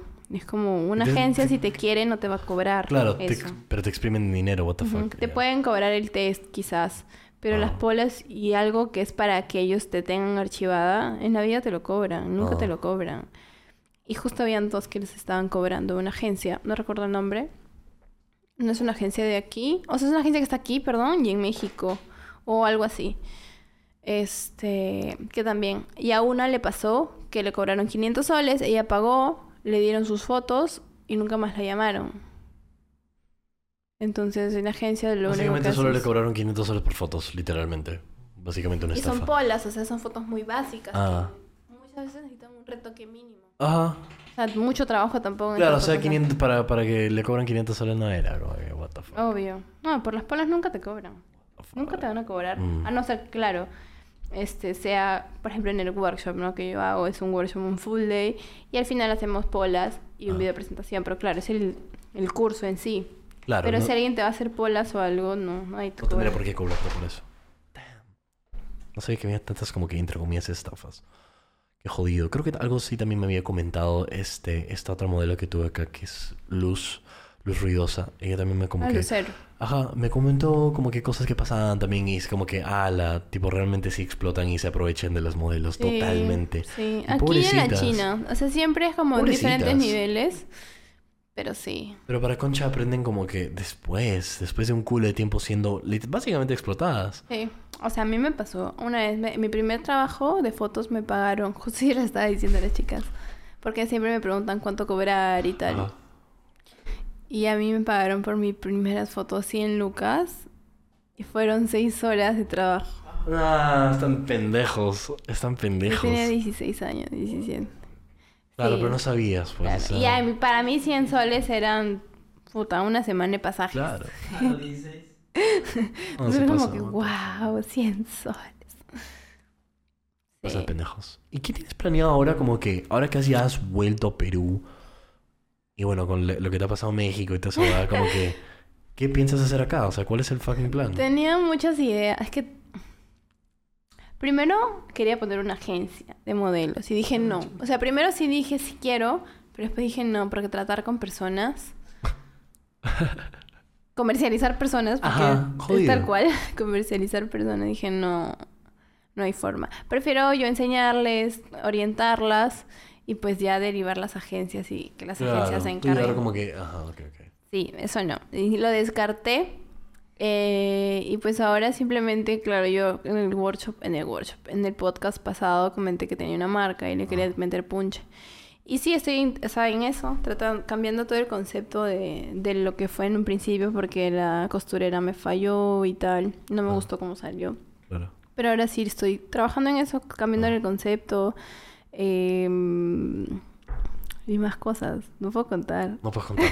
Damn. Pero estás como que emocionada con respecto a, a lo que estás Estoy más segura de lo que quiero. Ah. O sea, porque antes era un poco dispersa. Era como que, ay, quiero esto, no, otro día quería esto, no, no, mejor solo esto. Pero, Pero ahora sí me siento más enfocada. Ajá. Y creo que sí fue por México, porque dije, ya me tengo que desahuevar. Y hacer cosas en Perú. Ajá. Como que dijiste, porque claro, o sea, siento que tienes mucho por exprimir porque ya está tu presencia acá. O sea, ya has desarrollado como que un... La gente te ubica, ¿no? Las marcas te ubican. Entonces como que hay jugo que le puedes sacar a eso, obviamente, Sí. ¿no? Tiene más sentido, o sea, claro. O sea, acá podrías generar bastante ingreso en diferentes cosas. con- Diferentes cosas. con tu por eso marca. me quiero meter Ah, a- de, más de lleno al tema de locución. Porque, ay, sí me moché el pantalón. ¿Se manchó? Se Sí. quedó como... no. Porque sí, es que el tema de saber hablar, saber comunicarte, Ah. eh, yo siento que te puede abrir muchas puertas. En lo que yo quiero, ¿no? Obvio, obvio, obvio. Pero sí, siempre, siempre he sido como ese mi foco. Quiero tele o quiero radio. Mm. Y desde la última vez que conversamos, y bueno, ahora también ya estando acá, ¿cómo te sientes emocionalmente? Porque te acuerdas que la última vez hablamos y te estás como que media... Sí. Ah, Me siento tranquila. No tengo preocupaciones. En comparación a la última Sí. vez. Me siento, claro, tengo preocupaciones que son como muy mínimas, ¿no? Mi Ah. casa y así. Pero siento que voy por buen camino. O sea, al principio de año sentía como que no sabía qué realmente, cuál era mi, mi camino, por dónde estaba yendo. Me sentía ida, perdida. De una forma como, no perdedora, pero decía como que, ¿qué va a ser de mí este año? No estás segura. Pero ahora sí siento que tengo el foco más. O sea, me siento una señora. ¿Por qué? Porque, mira, para empezar en mi casa, yo, claro, vivo con mis papás porque, como dije la vez pasada, no me da la vida para pagar dos alquileres. No. Eh, yo antes de salir de mi cuarto ya tengo mi cama hecha. Ah. Y mi mamá el primer día que llegué, "¿Qué? me ha llegado otra de, de México, usted no es mi hija porque O sea, yo antes no hacías mi esa cama". mierda, No, te juro, no hacía eso. Este, con el tema de mis comidas, a pesar de que acá como de puta madre me puedo comer, no sé, si me- se me antoja un broster, voy a la esquina y me lo compro. He, he parado, o sea, como que he frenado esa parte de mí Ah. y me compro como pechuga para toda la semana para estar como mejor, ¿no? Porque en el tema de gimnasio... Claro. Ah, llegué, me acuerdo que llegué el viernes y lunes me matriculé un año en el gimnasio para no, este... Para, primero para no gastar en otra cosa y para enfocarme en el ¿Puedes gimnasio. pagar adelantado un año? ¿What the fuck? Es para un- en el Bodytech, sí. A la mierda. Y te, asumo que te dan un descuento, ¿no? O sea, yo pago el SmartFit, pero... Claro, porque... Te dan un descuento. Es que hay, habían dos opciones, pagar de lleno todo el año Ah. y que te descuenten. En tu- te debiten de tu, de tu tarjeta Ah, ok, ok. mensual. Pero haciendo cuentas me salía mucho más caro que me debiten. Dije, Ah. ah, bueno, pago todo Entonces el año. podías pagar de arranque. Entonces sí había un descuento. Nice, no sabía eso. Esa mierda no sé si lo hacen en SmartFit, pero pues esta piola a lo mejor debería ser eso. Y ya, hice eso. Ah. Y claro, como mi camotito, mi pollito y cosas Ah. así. En eso, porque el año pasado no era así. Era como que, ah, si puedo, si puedo como bien, si no, carne frita con cosas así, pollo Ah. frito. Entonces te quedó como que esa organización, ese, esa, Sí. esa mentalidad, ese chip. Sí. Eso y pues también este organizarme yo en mis trabajos. Igual es difícil organizarse en este trabajo porque nunca tienes horario. Eh, pueden decirte el domingo que trabajas mañana o pueden decirte ayer en la noche que trabajas hoy en la mañana. Em, y organizarme también con mis tiempos en cuanto a editar cuando las marcas me mandan ropa. Y este mismo día lo edito, ese mismo día lo mando. No. Porque me pasaba antes de que ese día hacía las fotos y Ah. editaba a los dos días y, o editaba en dos, tres días, porque claro, a veces me mandan muchos cambios. O a veces simplemente no me da la cabeza para editar porque no tengo creatividad en ese momento. Ah. Y lo dejaba para después y se me acumulaban varias marcas, pero ahora no es como si por marca, Vas. este, ajá. Y también lo que hice llegando fue hacerme, este, tres plantillas de presupuestos. O ¿Cómo- sea, cómo así? sí, cuando las marcas te escriben, Ah, ok, hola, vea, ¿cuál es tu presupuesto? Pero no sé qué, que no sé cuánto. O sea, en base como que al tamaño de marca, seguro. Ajá. Entonces yo, en vez de escribir mi presupuesto, no sé qué, ya pongo ahí, eh, pues hice un cuadro. Por hora, eh, tanto, este, más de tres horas tanto, uso un año. Si lo vas a usar las fotos en, en físico, este, tanto Ah. presupuesto, por tres meses, seis meses, un año. Ah. Hice para fotos. Hice otro presupuesto para hacer contenido. Ah. Hice otro presupuesto para hacer contenido en mis redes sociales. Entonces ya hice eso y ya simplemente me escriben y lo mando, no estoy como Ah, escribiendo, es como, sí, Ajá. eso también, eso también lo hice, es como, ya soy una señora en eso. Ajá. Aparte que también te toman más en serio, Es más profesional. te toman más en serio. y Obviamente, es más En la profesional. plantilla está mi nombre, mi RUC, mi, este, mi número de Ah, teléfono, sí. Ajá. No se copien. Claro, o sea, obviamente yo también creo que, o a lo mejor les sorprende en realidad porque no sé cuánto realmente, o sea, cuánto profesionalismo hay por, en la industria, eh, pero obviamente yo también creo que eso te suma puntos, porque si eres, o sea, si es fácil trabajar contigo, entonces es más fácil de que No, consigas sí, chamba. aparte que en un principio te dicen, sí, vea, solo fotos para redes sociales y de pronto ves tu foto Se en la pasan. tienda. Ah, Como a mí no pues, me pagaron. pero especificas. este, ah, claro, claro. Y pongo abajo, pasajes de la movilidad aparte. Ah, ajá. Sí. Pero es que son cosas que, que aprendes porque, claro, usaron tanto tiempo de ti, en el buen sentido, o sea, laboralmente, Ah. eh, que ya pues aprendes a la mala. Pero lo bueno es que ya, me o sea, predispongo. obviamente ya pasó esa etapa, o sea, tipo ya estás Mm. en otra, ¿no? Entonces ya tienes todos esos Claro, aprendizajes. pero en México era desde cero. Pero, pero- no, neces- no necesariamente desde cero si tienes bueno es todas las que- habilidades como que, que las que Claro, tienes no, lo ahora, bueno es ¿no? que te- te- tenía o tengo agencia ya, entonces ellos se encargan de hacer respetar al modelo, ¿no? Ah, Ya, eso, eso es lo bueno. claro. Pero acá no, Ajá. acá no, Tú o sea, yo no tengo agencia aquí. Ajá. Eh, y las veces que trabajo con agencia no es, cru- no es con Ah. exclusividad. O sea, puedo trabajar con una, con dos, con tres agencias y no hay problema, porque no tengo exclusividad con ninguna. Eh, pero sí, o sea, sí son cosas que vas aprendiendo a no, toler- a no tolerar. A mí, por ejemplo, nunca me ha hablado alguien mal, solamente la única vez que te acuerdas, no sé si te comenté del casting de un Leaf Week, que la chica delante me dio lo mismo Sí, que sí, yo. Sí, sí, sí, sí, Esa es la única vez que a mí como que mm, sentí, me sentí mal en cuanto a mi físico, mi talla Oye, y lo que así. pasó con cuando te discriminaron por... O sea, a ti y tu flaco también, ¿no? Ah, en el evento, claro, pero eso no fue trabajando, fue en algo más como que- un evento, sí, fue una huevada. Ah.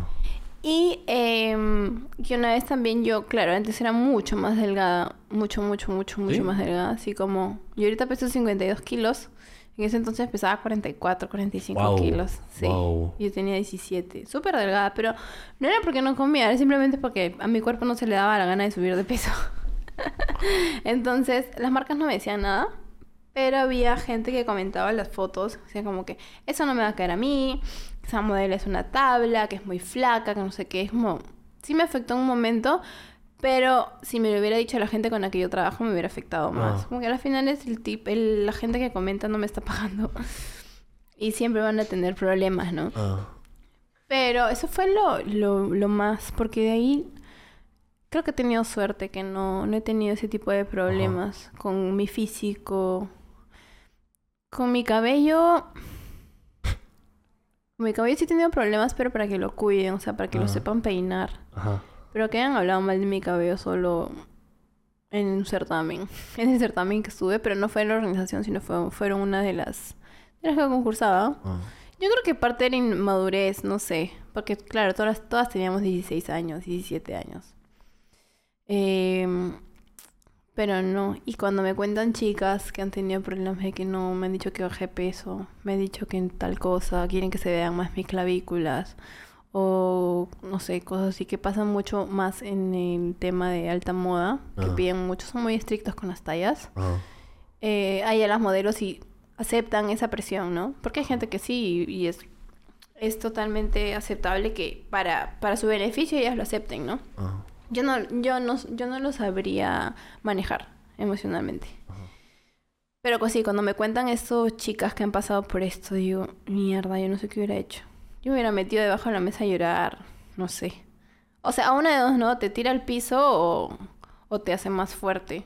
Claro, eso ya depende de la persona, obviamente. Sí. ¿Tú sientes que la presión, o sea, con respecto a así la belleza o, o de verte así atractiva todo el tiempo, viene más por parte de los hombres o de las propias mujeres? ¿Por dónde más lo has sentido? De parte de nosotras mismas. Más, ¿no? O sea, incluso cuando una mujer me halaga, me siento mejor que cuando un hombre me halaga. Porque claro, la mujer va a saber más cosas en cuanto es más detallista y así. Pero creo que estos parámetros o estos este, estereotipos los pusimos nosotras mismas.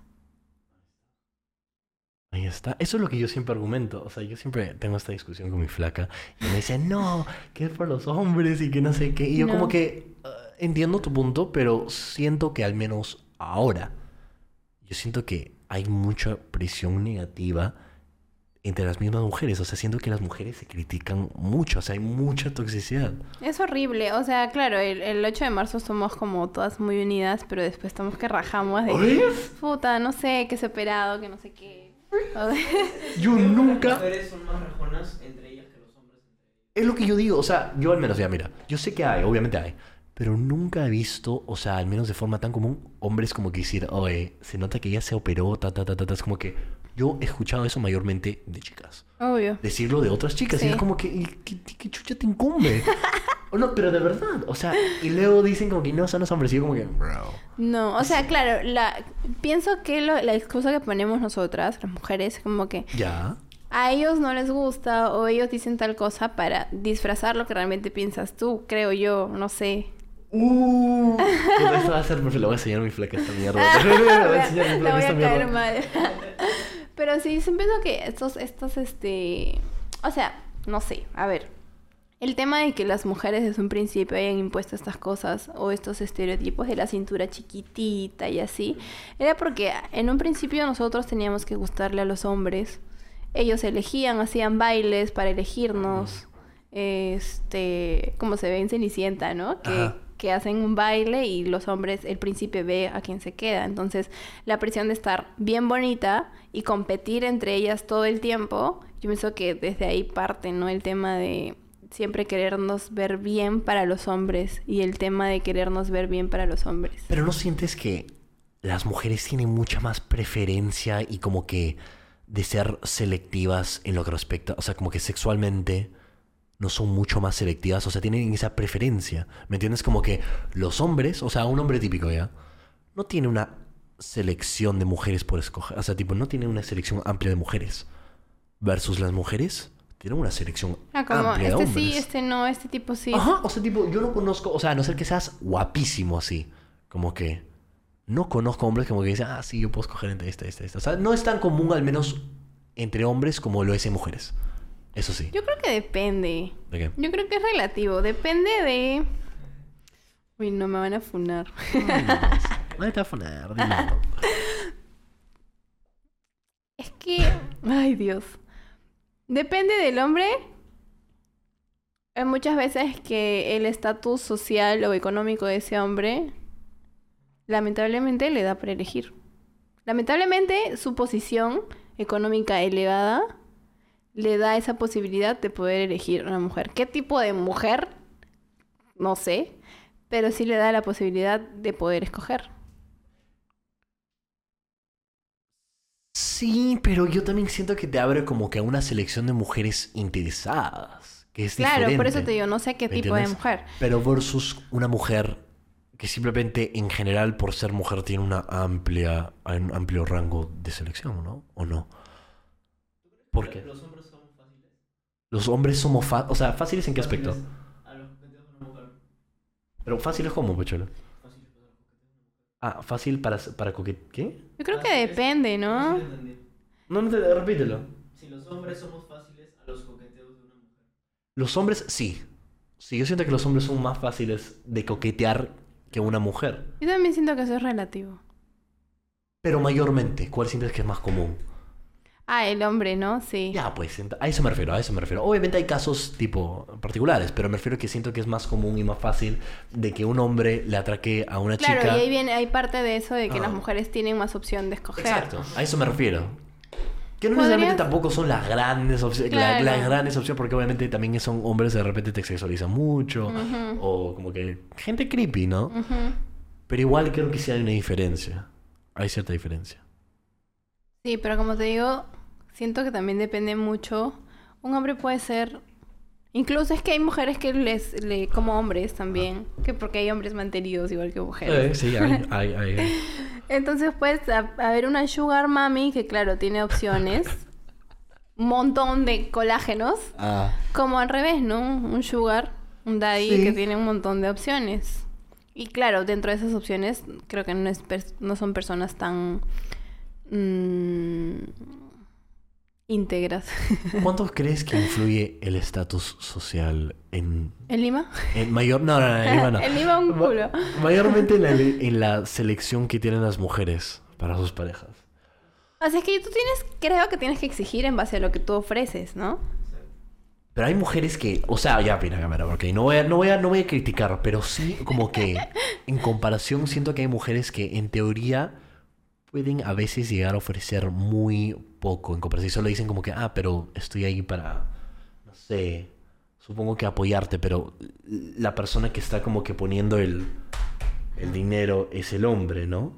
Claro, pero puede también ser una pareja que eh, una mujer está ahí, no sé, se encarga de la casa, se encarga, si es que tienen hijos. Eso sí hijos. pesa, claro, eso sí pesa. Es como, un, claro. es un chambón. Es un chambón, Obvio. para aclarar, es un chambón. Y es como que el soporte de la casa para que el, el hombre pueda salir a trabajar. Pero imagínate que no haga eso. O sea, por ejemplo, imagínate que hay como que no yo hay como mucho hombre, o sea, yo si fuera hombre y tuviera dinero, no me, o sea, me buscaría una chica, claro, que, que tenga sus cosas, más que todo que tenga sus cosas, que no tenga tiempo libre. O sea, no tenga tiempo ¿Sí? libre en base a trabajo, ¿no? Ah, ya, ok, ok. ¿Cómo? que se mantenga ocupada, que le guste crecer. No importa si no tiene dinero, pero si tiene esa hambre de crecer, Ah, de puta madre. Claro. ¿no? Si tiene ganas de superarse. Igual yo siendo mujer, este, por ejemplo, si mi flaco no tuviera hambre de crecer, de querer más, si fuera mediocre, Ah. si fuera flojo, si tuviera mucho tiempo libre, yo no estaría con él. O sea, es el tema de alimentarse los dos en Claro. cuanto a crecimiento personal. creo que por más de que a lo mejor si no estás ahí todavía, Claro. si contra que tienes como que las ganas de ir, estás Obvio, y si le ves futuro para... Es atractivo a, también. a- a un brother que quiere más, obviamente es, es, es que sí es atractivo el, alguien Obvio, que, obvio, obvio. que trabaja, que está de acá para acá, para allá. Pero no, siento no que chicas a veces no quieren admitir eso, pero yo siento que es un factor que influye mucho. O sea, porque, por ejemplo, eh, de repente para hombres es un poco, un poco diferente, pero a, a mí al menos, cheque la cámara, creo que escucharlo. A, a mí al menos, a mí sí me atrae también las mujeres que tienen como que su vida ordenada y quieren algo. Porque a mí no me gustan las mujeres que no tienen planes, o sea, para el futuro. Claro, Y claro. como que, que no tienen una visión. Eso Claro, no no me parece necesariamente atractivo. dinero porque puedes pasarlas súper negras, pero... O Ah. tu pareja o tú, y estar ahí, pues, ¿no? O sea, Claro. con, con esas... Saber que quiere salir de eso sí o sí, no se conforma. Ah, Eh, igual yo siento que las mujeres, o ahora el, el tema de, de la mujer de alto valor y tanto que ha salido de moda, o el hombre de alto valor, eh, por ejemplo, las mujeres, a nosotras nos gusta sentirnos protegidas, pero no necesariamente con dinero, sino tener como salir a la calle y saber que el, el huevón que está a mi costado me va a proteger, me va a cuidar, no sé. Me va a poner del lado de adentro de la vereda, cosas así. No me... eso, se- eso se me pasa a veces. pasa. Esas cosas, ¿no? Porque, por ejemplo, a mí un, un huevón que venga con el carro de un carrazo, me gustan los carros, pero no me atrae el que tengas un carrazo, o sea, nunca me va a parecer atractivo eso, porque no es mío, o sea, ¿por qué voy a presumir si este carro no es mío? Es tuyo. Imagínate que es el, eh, no sé, como que ejecutivo de Interbank, así, una mierda así. Qué aburrido. Que siento- y a mí también me parece aburrido. A mí, pero siento que O sea, yo siento que muchas veces las mujeres pueden ignorar un poco los instintos primitivos que creo que podemos tener, que son a veces, en mi opinión, innegables. Como por ejemplo eso de sentirte protegida. Yo siento que muchos lo sienten y lo quieren negar a veces y como que me parece un poco tonto. No sé, yo siento que es un poco tonto no decir que ciertos instintos primitivos influyen. Porque creo que sí. Sí. O sea, que, ay, Sí, en mi flaca a veces estamos caminando y yo estoy por, por, por en la vereda adentro y cambiamos de, de vereda. ah, Yo digo, ¿y qué hora me cambias para adentro? ajá. ¿Qué fue? sí, o sea, esas cosas, pues, ¿no? Pero que te provea con dinero, no. Ah. O sea, si a él le nace, ¿no? Y te quiere dar regalos o Puede cosas haber así. algo igual porque también es como de alguna forma protegerte, ¿me entiendes? Proveer. Creo que eso también es Claro, algo, por ejemplo, que nace a mucho de los hombres. específicamente que te provea. No, pues no, no, no, no. Eso no es, el, no es el rollo. Pero también creo que los hombres también tienen un instinto primitivo de proteger y proveer.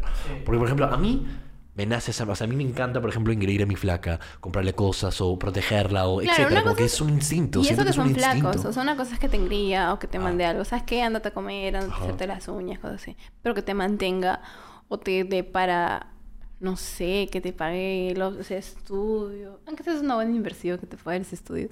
Es que creo que Pero- también depende la, la, la dinámica que tienes en tu relación, porque si los dos sienten que está bien, todo tranquilo, como que Sí, todo chévere. pero claro, si es que llega a pasar, pero no buscar eso, ¿me entiendes? Claro, ajá. Si es que llega a pasar, de puta madre. Yo cuando empecé con, mi, con, con Franco no teníamos mucho los dos. Ah. O sea, estábamos como que recién empezando. Y ahora es como otro lado de la historia. Ajá. Y claro, él ya tiene más acceso a dinero y pues me engríe mucho más que antes. Claro.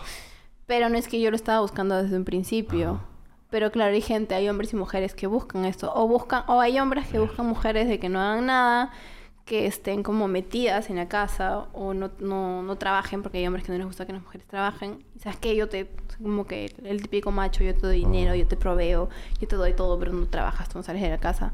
Como hay mujeres que buscan que les den todo, pues, ¿no? Ajá. Que pues no qué aburrido, o sea, esperar que te den dinero, depender de ese dinero, no hacer nada tú, mm, mm. no lo hago. Yo tampoco, siento que no es atractivo. Pero hay- creo que hay A no mujeres. ser que te conviertas en una Georgina, ¿no? Que bueno, la huevona ahora trabaja. Bueno, yo no, yo no, yo no sé mucho, o sea, no, no podría opinar porque no sé, no he visto la hueva esta, pero no, no sé mucho de su vida, pero, o sea, pucha, no sé. Siento que también hay mujeres que, por ejemplo, simplemente dicen y creen que debería ser que el hombre simplemente debería de proveer o mantener a la mujer. Y como que, pero cuando luego cuando les preguntas, ya, pero ¿cuál es tu valor? ¿Cuál es tu porte de la relación? Como que simplemente es como que estar ahí. No, claro, no necesariamente puede ser cojudo. económicamente, pero por ejemplo, no sé, este, ya si no vas a hacer, si no trabajas o cosas así, ayudarlo a ahorrar, ¿no? Quizás. Ah, va. O sea, si no vas a hacer nada, ayúdalo a ahorrar, ayúdalo a, no sé, darle la idea de hacer un emprendimiento juntos. No tienes dinero, puta. ¿Sabes qué? No tengo dinero, pero tú sé el socio capitalista de mi emprendimiento, quiero hacer Claro. tal cosa, ¿no? Si vas a estar con alguien así, aprovechalo. Ajá. Pero para el beneficio de ambos, pues, ¿no? ¿Tú cómo te sentirías, por ejemplo, ponte, en una relación y una dinámica donde tú has aceptado este no trabajar porque tu flaco trabaja? Ponte, es X como que Ajá. totalmente o sea, hipotético, ¿verdad? Claro, una situación hipotética. Este y como que te dice, "Oye, pero ¿te molestaría como que aportar con cosas de la casa?" Como limpiar... Cosas así, como por ejemplo cocinar, ¿te molestaría? No. No te molestaría. ¿Por qué? O sea, porque da una cosa y doy otra, ¿no? Correcto. Ok. No me molestaría, no lo haría. o sea, no aceptaría eso. Ajá. Eh, pero en el... Ya, si llega a pasar y soy la Claro. que se queda en la casa... Situación hipotética. Sí, Sí. obvio, es como... Como un tema de reciprocidad, creo, ¿no? Yo también siento eso, pero siento que hay mujeres que dicen, ay, no, pero solo como que yo no debería de hacer eso en general, pero no aportan O nada. sea, no es que vaya a ser cosa". yo su esclava, No, pero sí le puedo, no nada. sé, hacer el desayuno, Claro. eh, ayudar con cosas, este, no sé, el almuerzo, almuerzo de la semana, Claro. no gastar en, en comida, eh, sí. Una vez más, es un ejemplo X y como que un poco exagerado, pero digo que como que, claro, o sea, siento que si tú no, si como que alguien está aportando de una forma como que bien marcada y tú no estás haciendo nada, como que, no sé, no me parece muy justo. Y creo que no es, por ejemplo, no estaría mal, por ejemplo, y este ejemplo que te he puesto, como que pedir, oye, maybe si Lo tú no haces es esto, que, puedes poner mira, ser que... mujer es hermoso. Pero hay, hay, hay, hay chicas que creen que por ser basta, con ser mujer basta. Que ser mujer es ser una bendición del, del planeta. un poquito al micro. Ser mujer es una bendición y que por ser mujer mereces tal cosa. Eso, eso es lo que me jode. Eso es lo que me incomoda. Creo que como que eso me causa ruido. Ver eso y como que ver, por ejemplo, chicas en TikTok decir eso, como eso, es- eso es lo que me parece tonto. Sí, sí he escuchado mucho eso. No voy a decir nombres. Pero sí he escuchado mucho el tema de, de esto, ¿no? Yo quiero tal cosa, quiero tal cosa, tal cosa. Pero claro, necesitas ofrecer tú algo también. Ah. Y no porque... Si es una relación, justamente es una relación, tienes que ofrecer tú algo y él el otro. Y no Claro. dinero, puede ser este, no sé, apoyo moral, la Eso casa, este, estar ahí, puta, darle tran- Otra vez, otra vez, otra vez. darle tranquilidad, ¿no? O sea, por ejemplo, tu flaco, tu Ajá. novio tiene problemas en su casa, en el trabajo. Lo ayudas. No vas a estar jodiéndolo, ¿no? Ah. Le das tranquilidad, o sea, que... ¿Cómo que no vas a la estar relación... jodiéndolo? ¿Cómo si no vas a estar jodiéndolo? O sea, que la relación sea como el Estable. safe place de tu flaco o de tu flaca, ¿me Ah. entiendes? Tienes problemas en, en otro lado, pero a la hora que estás conmigo, que te olvides de esas Ajá. cosas. Eso, creo que aportar esas cosas. Claro. Porque pedir, pedir, todo el mundo puede pedir. Claro. Todo el pero ¿qué mundo sabe pedir. Y siento que a veces cuando lo toca, y, y eso que nosotros no nos vamos al extremo, estamos en un lugar como que bastante neutral, pero siento que muchas veces cuando se toca eso como que dicen como que "Ah, es un machirulo, eres un machista, pero siento que simplemente el concepto de en una relación los dos tienen que proveer algo. Yo siento que es Sí, eso, o sea, los dos tienen que dar. Das Obvio, o y sea, recibes. em, Esa por es una ejemplo, relación. mi hermano, mi hermano es muy así. O sea, es como muy tajante con ese sentido, ¿no? Porque estés toda... Puta, puede ser hermosa y preciosa, pero si no haces nada, no voy a estar contigo, ¿no? Claro. Y él, por ejemplo, con mi cuñada ya llevan tiempo. Y claro, él con mi cuñada antes no tenían muchas cosas. y mi cuñada es una persona súper chamba, es una mujer súper chamba. Mi cuñada dejó su trabajo y le metió toda la fe al emprendimiento y a la idea de mi hermano. Wow. Y entonces ahorita tienen como un mini almacén Ah, y venden juntos. chévere. Y mi hermano como que, bueno, tiene su trabajo y aparte Ah, el, el- el- claro. el trabajo de ellos dos. Entonces pienso que eso es básicamente el concepto de una relación, ¿no? Yo también siento eso. Porque esperar a que te den... ujú. Ajá. Pero a veces siento que decir eso es un poco controversial, pero bueno, ya ni modo. En fin, ya para concluir, este, quiero saber como que, y quiero ver como que la diferencia. ¿Cuál es tu visión ahora? O sea, ¿qué, qué te proyectas, pero cuál te- para ti es como que the end goal? ¿Qué es lo que quieres lograr? ¿Qué es lo que dices como que por eso estoy luchando, porque yo quiero esta mierda? ¿Me entiendes? No necesariamente tiene que ser como que algo material, simplemente en general, ¿qué es lo que tú quieres lograr? O sea, ¿cuál Yo- es la visión? Yo quiero ganarme un nombre acá en Perú. O sea, como que digan, ah, sí, vea, la peruana. No me tienes la peruana. que no sé qué, que no sé cuánto. No sé si quiera salir de nuevo del país. Pero eh, quiero tele. Y no actuar. Tipo, no hablo de actuar. Porque no. ¿De qué no sé. forma? Tele, de hacer TV host. Ok. Eso quiero. No sé si este año o el otro, no sé si se dé. Ajá. Eh, y eso, y pues comprarle la, la- el depa a mis papás. Con eso. Eso es por ahora lo que yo tengo en mente. Por ahora no sé en el camino que se me vaya a presentar. Porque uno, uno nunca sabe, o sea, nunca hubiera imaginado lo de México. Que no me arrepiento. Eh, porque no, bueno, mi hermana me dice, solo arrepiéntete cuando le, le hagas daño a alguien, si no, no. y no, no me, no me arrepiento porque al final sí aprendí. Porque yo a mi hermano sí le mandé un audio llorando. No ¿En México? venir, O sea, esta sí. última vez. No debí venir, que no sé qué. Y ya, bueno, mi hermano siempre desahuevándome. Ajá. Y ya, así que no, no me arrepiento de, de haberme ido porque, claro, si lo ves a grosso modo dices, puta, perdí el tiempo, pero no, realmente no, o sea, fue como un tiempo para mí. Y también me sirvió mucho el curso que llevé, Mm, mucho, mucho, mucho, mucho. Lo amé, o sea, no, no me arrepiento de nada de ese curso. claro. Entonces estás con ganas de como que genuinamente ya establecerte como un nombre, nombre acá en Perú. Sí, de hecho quiero registrar mi nombre como marca, Oh, sí, por si acaso, ¿no? Está- sí. Qué chévere. Ya nos escucharon, diles cómo te pueden encontrar en redes. Soy Bea Benavente y una C al final. Y ya estoy cualquier cosa. Muchas gracias por escucharnos y nos vemos en el siguiente episodio. Chaufa. Bye. Lo máximo.